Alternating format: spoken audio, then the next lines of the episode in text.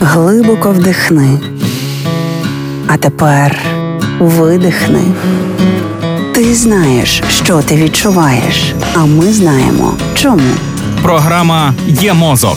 Другий сезон. Поради від психологів, як не зламати мозок об війну. Проєкт створено за підтримки програми партнерства у галузі масмедіа в Україні UMPP.